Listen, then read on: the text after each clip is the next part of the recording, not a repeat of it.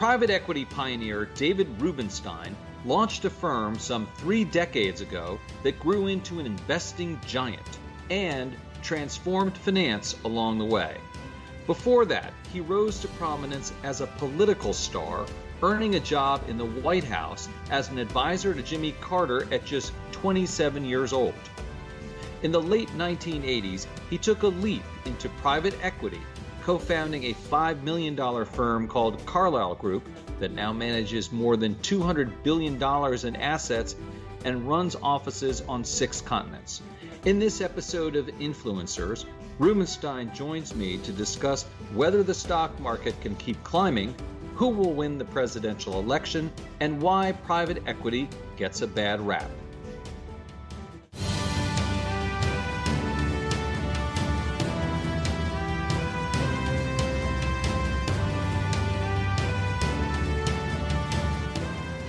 Hello and welcome to Influencers. I'm Andy Serwer, and welcome to our guests, David Rubenstein, co founder and co executive chairman of the Carlyle Group, television host, and author of the upcoming book, How to Lead Wisdom from the World's Greatest CEOs, Founders, and Game Changers. David, nice to see you. My pleasure. Thank you very much for having me. So, a lot of ground to cover here. Uh, let's talk about the economy first. You said recently that you thought the U.S. would be in a recession for quite a while. Why do you think that, and what will the recovery look like? Well, what I should have said to be more careful in my describing it is technically we're out of the recession in this sense. A recession is when you are going down, and when we're, we're now coming up so we're, we're better than we were, but we are not likely to be back to where we were before this recession hit uh, a few months ago, probably for a few years. In other words, typically when you go into a recession, it takes three years plus to get out of the recession and get back to the level of the economy you had before. I think most economists agree that today it will probably take us about three years to get back to the level of GDP that we had before we went into this recession. Now, I say we're coming out of the recession now because we're beginning to see economic growth from the low points of April, but we're still below where we were before the recession hit a few months ago. What do you make of this crazy stock market, though, David? And does it seem like a big disconnect to you and maybe a bubble, perhaps even? Most of the great investors that I've talked to myself, interviewed over the last couple of weeks or so, have the same kind of view that you do. Uh, which is that the stock market seems to be disconnected from the economy. The economy is one where it's lower growth than we had before. It is coming out of a recession. It is one where that we have, depending on how you measure, 20 to 30 million people unemployed. And in that kind of situation, um, you shouldn't expect the stock market to be running up to these these highs. But I think many people are thinking we will come out, and also the stock market is a forward indicator, and it's indicating maybe a year from now that some of these numbers will be justified. But right now, I do think that there's going to be a lot of gyrations between now and a year from now. And I think it's a fool's errand to go into the market now thinking that it's uh, a bottom and you're going to go up from here. I think there's going to be a lot of ups and downs. Anything change any sectors that are sort of attractive to you given what's happened in the economy that would make you want to invest in them at this point? Well, technology is an area where clearly there's going to be more growth. Uh, what we've learned through COVID 19 is that technology is dominant in the way we communicate with each other and the way we're now running our companies. And so, companies that can take advantage of, of the ability of people to communicate, as Zoom or other kinds of equivalents of Zoom are doing, are, are going to do quite well. Um, uh, telehealth is obviously going to do quite well. Things like that that really use the technology that we've developed, but really hadn't put to the fore of our, of all of our activity. I will say that most of the companies that are operating today and are doing reasonably well are operating with people at home and without all their workforce back in the office. And I think that's going to continue for quite some time. And I think it's unlikely that either all these employees will come back ever to work in their office or all, all of them will actually be retained because I do think you'll see layoffs at some point down the road from some of these uh, companies. The Wall Street Journal recently reported, David, that private equity M&A fell in the first half of the year. What is the reason for that, and what does that say about the broader economy? When they had the Great Re- Recession about 10 years ago, the lessons that private equity took were make certain that what you own is okay before you go buy anything else. So what people were doing as soon as this recession hit is making certain that the companies we already own had sufficient cash to operate, that they'd called down at credit credit lines if necessary, that they were shored up, that if necessary, more equity was put in, if necessary, debt was bought back, perhaps at a discount. And so that's what people have been doing. Now I think it's beginning to pick up. In our own case, we're, we're fairly active now, as other people are in the private equity world. So the activity is there because the financing market's there and the IPO market is actually there. Amazingly, although the economy is not doing so well generally, you have a good financing market. The debt market is pretty robust, and the IPO market actually exists as well. You said that the world has changed forever. Um, what are sort of the biggest changes that you see, and how do companies need to adjust to take advantage of that, or at least um, deal with them? Well, people now recognize that you don't have to have all your people uh, at your uh, in offices. So a lot of people are now going to work remotely in the future. Some people may work remotely five days a week. Some people may do it three days a week. I don't think people will feel they need to travel quite as much. I was fairly famous for traveling all over the world, uh, 240 days a year. I'm on a plane, and I'm wondering now why did I need to do all that? I would often go to Singapore for a meeting, and then you know come back in a, in a, day or so, or go to Abu Dhabi for a, a, meeting for a day or so, and then come back. In hindsight, maybe that wasn't so smart, uh, a good use of time, though obviously at the time I thought it was. I think a lot of people in the future will probably not travel quite as much. I think people in the future will spend more time worrying about their health. I think people in the future will spend more time uh, worrying about making sure they have adequate cash to deal with uh, emergency needs. I think people in the future are going to try to change supply chains so that we're not as dependent in the United States on China for certain types of products. I think you'll see a lot of changes like that. And also, one thing is, I think people my age, I'm now 70, are thinking more and more about their own, uh, you know, mortality. Because I used to think I'm an aging baby boomer, 70 years old. What's what's the big deal? I could live to be 85, 90. What's no problem. But now people realize if you get COVID-19 at the age of 70, your chance of surviving that might not be so wonderful. So a lot of people are being much more careful, and they're also trying to complete their bucket list. I'm trying to race through things now to make sure I get certain things done because if I get COVID for some reason I can't prevent, I want to make sure I've gotten a lot of things done that I, you know, we're putting off. What are some of those things, David? Well, I wanted to have my own uh, TV show on Yahoo Finance. That was number one. But uh, you know, apparently that that position's already taken. So I'm looking at other things. But I I'm trying to finish a few books. I, I wanted to. Uh, I'm, I'm in the process of trying to give away large amounts of my money, and I I've done a fair amount of that, but I've still got some more to give away. And I wanted to, you know, I'm a nonprofit, I'm the chair of a number of nonprofit organizations. I wanted to finish some things that we have uh, underway there. Um, but generally, I also want to make sure my children are happily launched into adulthood. They're all adults now, and I'll do what I can to make sure that they have, you know, a reasonable chance of having a happy and healthy life. Interesting. Want to loop back to that philanthropy uh, point that you just made, but First, I want to ask you about your assessment of the federal government's response to the pandemic's economic fallout. Well, I would say the response of the US government to the economic effect of the pandemic, I think, has been pretty good, with one caveat that I'll mention. I think the Federal Reserve and Jay, and I should say that obviously Jay Powell used to work at Carlyle, so I do know him and I have a high regard for him. I, I think he's done everything you could possibly do. Um, I don't think he could have done any more, and he moved quickly. I think the Congress, despite the dysfunction that we often see in Congress, the Congress did pass legislation that I think was very good. I think they'll pass one more bill in a couple weeks or so, maybe for another trillion dollars. What's a trillion here or there, but another trillion dollars. Um, the downside is that this can't keep going on forever. We just don't have unlimited amounts of money, so we can't keep supporting the economy forever with more and more bailouts. And the other related caveat is that, and that's because of this point, um, we have too much debt. We have $26 trillion of federal debt. We have uh, you know monthly debt deficit this past month of 850 uh, billion dollars. We, we're going to have an annual deficit this year of about probably four trillion dollars. We can't keep running up these debts and deficits without paying the price. Uh, because interest rates are so low, it's been inexpensive to do this. But at some point, when interest rates come back, I do think that we got to struggle with this. And I hope the new administration, whoever it is, if Trump is reelected or Biden is elected, will do something like a Bowles Simpson commission. Because while Bowles Simpson didn't work, in other words, it came up with pretty good ideas, but they couldn't politically get it done. I do think we're going to have to do something at the beginning of administration to address the debt problems we have and the deficit and the entitlement programs because we don't do that. Your children and my children, our great grandchildren are just not going. Our grandchildren and great grandchildren are going to have real problems paying off this debt, and it's going to really hurt the economy. It's funny. You're the second person this week who's mentioned Simpson Bowles to me. That's maybe they're coming back into style, or at least that that thinking. It might not be a bad thing. You know, think about Simpson Bowles. Obviously, they're two respected people, Democrat and Republican.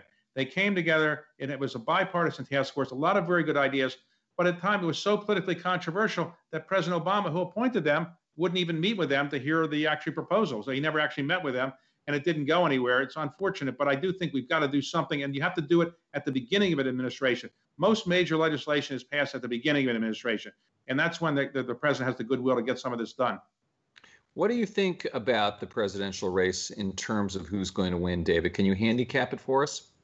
Well, I've been wrong almost every time I've predicted. So um, I thought Hillary Clinton would win. I thought President Muskie would win. I thought uh, Jimmy Carter would get reelected. Um, so I'm always wrong. I thought Al Gore would be president. So I'm always wrong. So I could tell you what I think, but you should then say, well, the opposite is going to occur. Clearly, uh, President Trump has a, a, challenge now because presidents don't usually get reelected when the economy is in bad shape. When the economy is not good, uh, you have people like Jimmy Carter not getting reelected, George Herbert Walker Bush not getting reelected, Gerald Ford not getting reelected. So the economy is not as good as it once was. And then you have a whole variety of other issues you're familiar with that with President Trump that some people, uh, you know, comment on regularly. So I would say it's an uphill battle. On the other hand, four months ago, we would have thought Trump is going to get reelected. Four months ago, you would say economy is pretty good, and uh, despite some challenges, uh, he probably can get reelected. Now it looks like he has a difficult time getting reelected, but you know, four months from now, or you know, by the time that November comes around, things could change. So um, you mentioned stimulus, and maybe another trillion is needed or so exactly how should those monies be distributed? Um, another round of checks, more unemployment insurance, bonuses to people to go back to work. What's your thinking there? I think it's not likely that we're going to reinvent the wheel um, in the next program. I think they're going to take the things that work reasonably well and just give more money to it. So I suspect uh, we will probably have more uh, of the uh, kind of uh, business loans. There'll be some more unemployment insurance. Um, those are the things that seem to have worked reasonably well. Um, some of the things that are necessary are probably not necessarily going to get done because they're harder to get done, which is direct aid to the states, direct aid to school districts, direct aid to nonprofits, uh, all of which have suffered during this uh, situation. But I suspect we'll probably see much of what we already have had. The only issue that I think is going to be debated at, at the end and won't get resolved easily is should there be liability insurance for employers that bring people back to work or for other uh, kind of entities that are universities or others. I, that would probably be very difficult to get passed in any meaningful way. But that's one of the big issues that'll have to be fought, which is to what extent there is liability protection. And what about hardship pay for employees who are on the front lines, just at grocery stores and Stop and Shop and Amazon um, have had that? They've um, discontinued it. Do you think that's a good idea? I, I, I think it's a good idea. It's deserved. Whether they'll continue or not, I don't know. I don't think the federal government will put in a, a money for that kind of thing. But I think uh, for the employers that did it, I think it was a good thing, and it, it, it, kind of bonded their employees. But I think it's it's also expensive, so I don't know to what extent they'll continue to do it. The big problem we have right now in the economy, as I see it, is that you have two ships passing in the night. We've had enough quarantining and and self isolating. People are anxious to get back to normal life on the other hand, we're seeing an outbreak in, in many southern states and, and West Coast, California. And so while there's a desire to reopen, we also see the consequences of reopening. Uh, and so it's a, it's a big problem. And I don't know that there's any easy answer because I suspect things will reopen, but I suspect we're just going to be tolerating more deaths than we normally would ever do. You know, there's a Hannah Arendt, who was a famous journalist um, who went and covered the Eichmann trial in the early 1960s in Israel. And she used the phrase banality of evil, which is to say that the Nazis who were working on this, evil was so common that they, it just became uh, commonly accepted and it became uh, almost something not to even talk about. Here we are now in the, in the, in the verge of having banality of death in the sense that uh, we're seeing so much death that it's almost acceptable to have a certain level of death. And therefore, I think people are going to go back to work and tolerate a thousand people dying a day Now think about it. We've now had about 132, 133,000 Americans killed. That's a staggering amount. We had 3,000 killed in the in the World Trade Center. We had about 58,000 killed in Vietnam, about 5,000 in uh, in Iraq, 3,000 or so in Afghanistan. These are staggering numbers.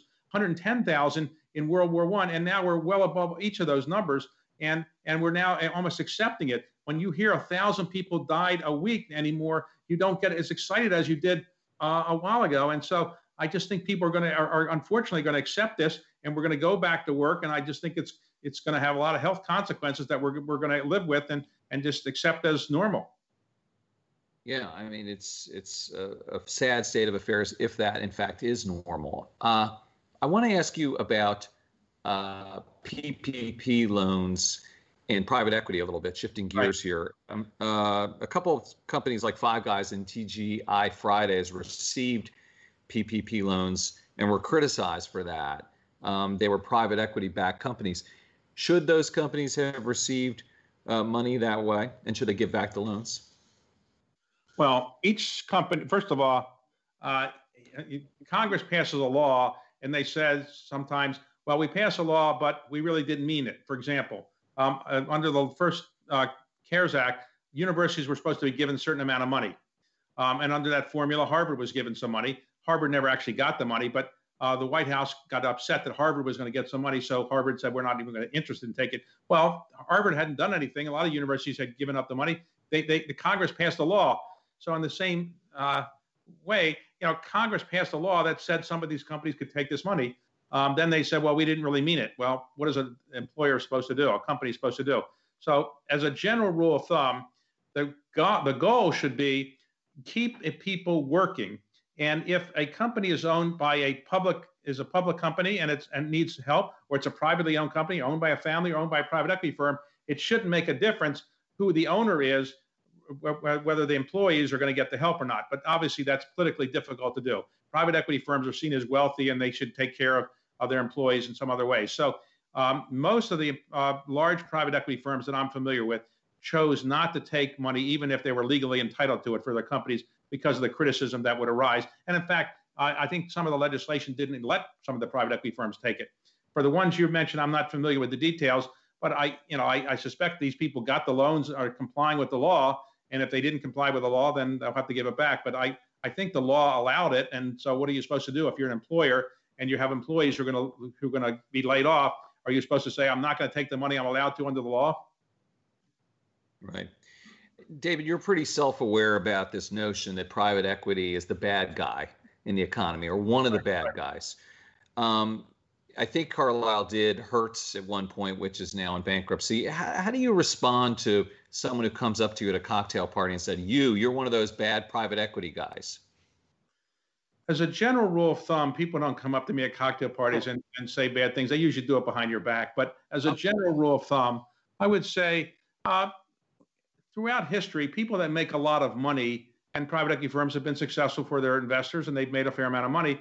People don't love them uh, people who make money in technology, people don't love them. People often resent or jealous of them. And particularly if you flash your money and you do things with it that make it look like you're insensitive to size of problems, um, you, you, you have some resentment. I understand that. Private equity firms um, did some things 20, 30, 40 years ago that probably were not sensitive. They were less willing to worry about um, offshore offshoring of jobs, uh, environmental constraints, other kinds of ESG issues. Today, that's changed, and private equity firms are very sensitive to ESG issues, but we still have the image of 20 or 30 years ago that we're doing things that are in, uh, not not not good. In the end, who is investing with private equity? It's generally largest investors are public pension funds. Policemen, firemen, teachers, their pension funds are investing, getting good returns. So should we say to the private equity firms, don't take money from these pension funds, even though that if you get a good return from them, it's good for their pensions. So we're, we're not, you know, we're not saying that we're uh, Mother Teresa, we are interested in making money, but we do it with, really on behalf of other people that can use the money. So I realize our image isn't perfect. Um, you're never going to have a perfect image if you make a fair amount of money. Um, I do think that private equity is uh, doing much better ways of, uh, of giving back to society than maybe they did 40 years ago. And what happened to Hertz? Well, Hertz, uh, we sold our position probably 10 years ago, so I'm not up to speed on it. But I think generally uh, uh, they had just too much debt. But what happened is we had COVID 19. Um, how many cars have been rented since COVID 19 uh, happened? So anybody that is in the travel business, the cruise business, the uh, the airline business, the car rental business, um, those businesses have been uh, you know slaughtered.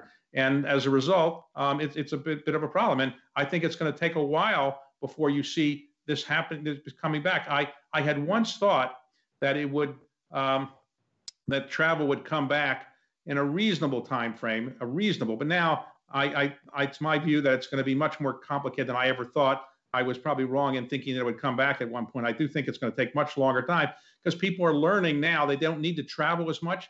They are afraid of traveling until there's a vaccine. And now looks like a vaccine is going to take longer than we once thought. I think a vaccine, uh, when it comes out, won't be readily available to everybody. So I think it's going to take quite a while before you see recovering in car rental businesses, air, airline companies, cruise companies, hotels. It's going to be a bit of a challenge for them. You recently started your Leadership Live series. You've been doing this for a right. while, I guess, actually.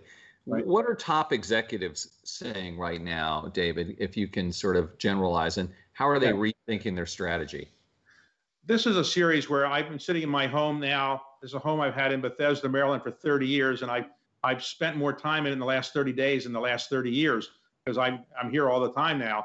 Um, and I was interviewing CEOs in their homes and uh, basically asking them you know, how they're managing the companies. And to summarize it, most of the CEOs adapted pretty quickly, as did their companies, to the need to, to manage things remotely. The technology turned out to be readily available and I think most people uh, who are the CEOs have come away with these conclusions. Number one, we don't need to have all our people at work all the time. Number two, we might not need all the employees we once thought we did. Number three, technology is really, really important, and we can't put too much money into technology. And four, the health of our employees has to come first. And so worry about the health of your employees, then worry about the health and well being of your customers. But I think most of the CEOs feel pretty comfortable that they've adapted reasonably well. But in the end, I think you're going to find office space will not be needed as much as before. People are not going to travel as much as before, right. and that people are going to feel fairly comfortable working two or three or four days a week at home remotely. Right. So, as someone who's studying leadership and talking to leaders, how would you assess uh, Trump's leadership amid the crisis? Well, it's a challenge. Uh, you know, to think about could anybody have managed this very well? You know, name all the presidents you can you want to name.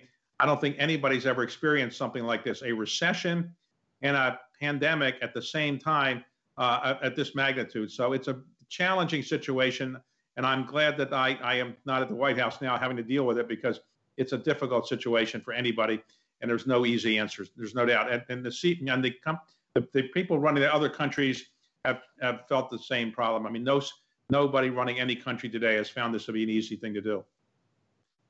Okay.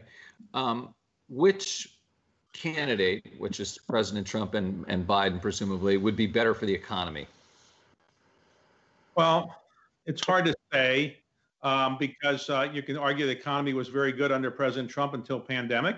So you could argue he knows how to help manage an economy. On the other hand, economies have been good very often under Democratic leadership. And uh, I'd say, you know, Joe Biden has a lot of people around him who are very good and knowledgeable and experienced. So it's just really hard to say who would be better for the economy. You know, the American people um, don't really know that who's likely to be better for the economy. I just, I think it's too early to say. I couldn't say yet. Right. I know you've been very concerned about wealth and income inequality, David, in America, right. and and boy, it it you mentioned I saw that it's the worst it's been probably since the 1920s, been getting worse since the 1970s. How bad is it? What are the impacts on society, and how do we turn this thing around? Well, if I knew how to turn it around, I would have gone to Iowa and then New Hampshire. Uh, it's not easy. No, but there's no easy answer. Uh, one of the problems we have is that we have an underclass in our society that might be a permanent underclass, maybe for discrimination reasons, maybe for other kinds of uh, reasons beyond anybody's control. But let me give you an example. Today in the United States, you have about 1.7 million people a year dropping out of high school.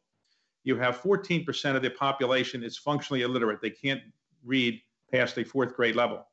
If people can't read, they're not likely to be productive members of society. You know, in fact, two thirds of the people in federal prisons are functionally illiterate, and maybe being functionally illiterate led to their being uh, part of the criminal criminal system. So. Um, there are three challenges. Challenge number one income inequality. It's getting worse than it's ever been. Number two, social mobility. When I grew up in Baltimore, a blue collar family, I believed in the American dream and thought I could work my way to the top. And although I was Jewish, I recognized there was some discrimination. I thought I could probably work my way in the top. I believed in the American dream. Today, many people at the bottom do not believe in the American dream. They don't see there's mobility to the top by working hard for a lot of reasons. And third, there's something uh, uh, that uh, is new factor that I call the, the COVID 19 crater, the COVID crater, which is this if you are not technologically proficient today, you have no chance of rising above your your your basic uh, initial status in life because today everything is technology oriented. If you don't have internet access at home, how can you really perform the duties of a of, of, a worker if you have to work at home? Or how can you be a student if your student if your school isn't open but you don't have internet access at home? so a lot of people are falling into this crater where they can't compete any longer because they don't have the technology access or the acumen. And as a result, I think the income inequality and social mobility may be exacerbated as a result of COVID. And we're not getting closer to solving that problem. We're, we're moving further away from it.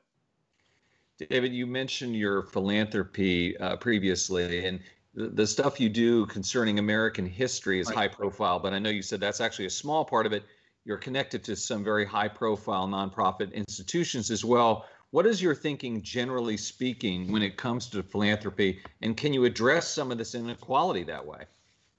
Well, philanthropy is something I've done because I feel I came from very modest circumstances. I want to give back to society that made it possible for me to to do this. Um, and so I'm I'm an original signer of the Giving Pledge, and I'm committed to giving away the bulk of my money, and I've done a fair bit of it already. Um, today, the nonprofits that I'm involved with, universities, hospitals, uh, cultural organizations, they're all suffering. They're, like, for example, the Kennedy Center, we, we had to close the Kennedy Center. I've been the chair since 2010. And right now, we, we have to cl- effectively close it because nobody can come and come to our performances. And we may not reopen for quite some time again. So, though, what do you do with all the employees that no longer have jobs that are, that are there to be f- uh, fulfilled? Um, what do you do with uh, you know all the other obligations you have. The same is true in universities. If students don't come back, they don't pay tuitions. How do universities survive in some way? So everybody has been affected. No ad, no cultural organization, no nonprofit is immune from this, and it's going to take, I think, years to recover. And the business models of these organizations are going to have to change. There's going to have to be consolidations. There's going to have to be uh, uh, fewer offerings in various places. There's going to have to be uh, a change in the way these people operate because we just don't have the revenue any longer to do the kind of things that uh, they they have done. And final question, David, what do you see as your legacy? What what do you want the world to think of you after you're gone, even? Well, everybody wants people to think well of them, I guess. So I would prefer that people think better of me than worse of me. But I guess it would be that I, uh, you know, got lucky in, in my financial career and gave back to society and left as my legacy three healthy, productive uh, uh, children. And then uh, some of the nonprofits that I was involved with are somewhat better than they would have been had I not been involved. That's all about all you can ask for. All right, David Rubenstein, co founder and co executive chairman of the Carlyle Group, and author of an upcoming book, How to Lead Wisdom from the World's Greatest CEOs, Founders, and Game Changers. Thanks very much for your time, David. Andy, thank you very much for having me. Appreciate it. You've been watching Influencers. I'm Andy Serwer. We'll see you next time.